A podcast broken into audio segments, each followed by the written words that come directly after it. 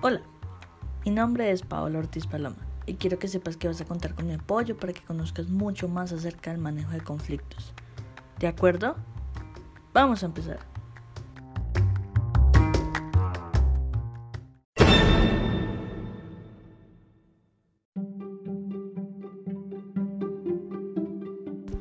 La educación en Colombia no solamente consiste en los procesos de enseñanza y aprendizaje, sino también incluye relacionarse con aspectos socioculturales que afectan a los jóvenes y adolescentes.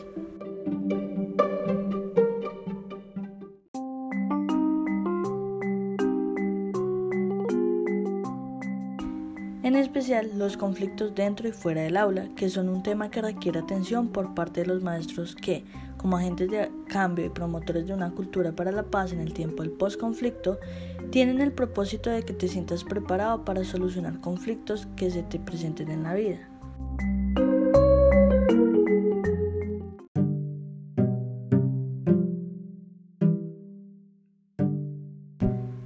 A su vez, te beneficiarás aprendiendo cómo manejar por sí mismo situaciones conflictivas de manera pacífica. Voy a regalarte 15 segundos para que te preguntes esto.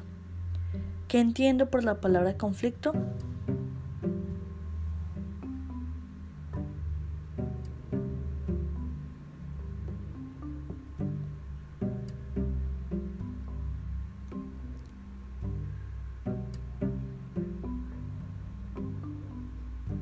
¿La tienes? Comparemos tu respuesta con la que te voy a compartir.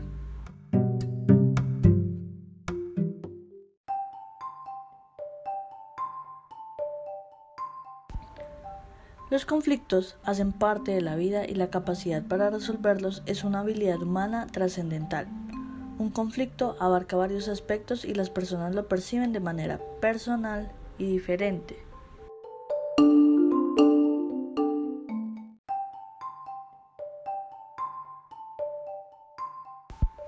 Un conflicto puede ser entendido como lucha, guerra o una situación de posguerra. También puede interpretarse como tener diferentes opiniones, perspectivas o personalidades. Asimismo, las personas pueden sentir que se encuentran en una situación conflictiva cuando solo se están discutiendo miradas opuestas.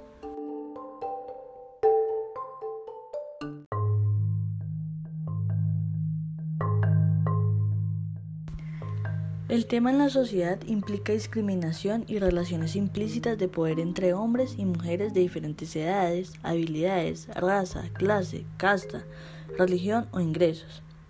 Estas formas de conflicto se pueden identificar en las instituciones educativas en forma de mandoneo, falta de respeto, discriminación, violencia de género, peleas entre personas, insultos e incluso abuso físico.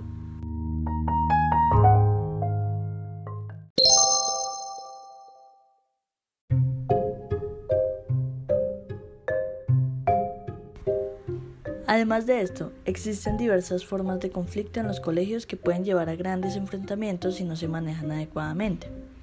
Y así es posible que los estudiantes no sean capaces de afrontar satisfactoria o pacíficamente una situación de conflicto, sino que recurren a golpes e insultos o involucran a otros.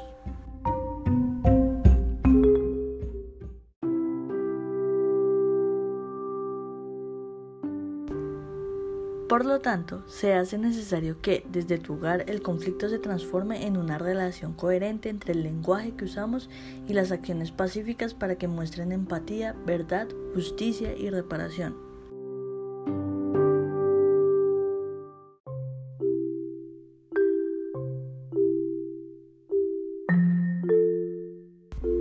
Esto contribuye a la construcción de una cultura para la paz y la sana convivencia en tiempos de posconflicto. Es nuestro deseo que esta cultura se fortalezca en tu escuela, se extienda en tu familia y en tu sociedad.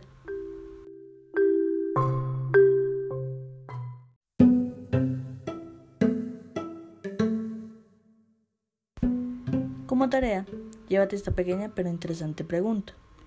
¿Mi respuesta fue igual a lo que acabo de aprender del conflicto? Sí, no, ¿por qué?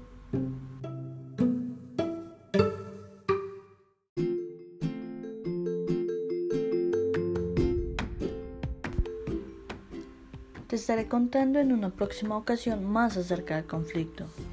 Adiós.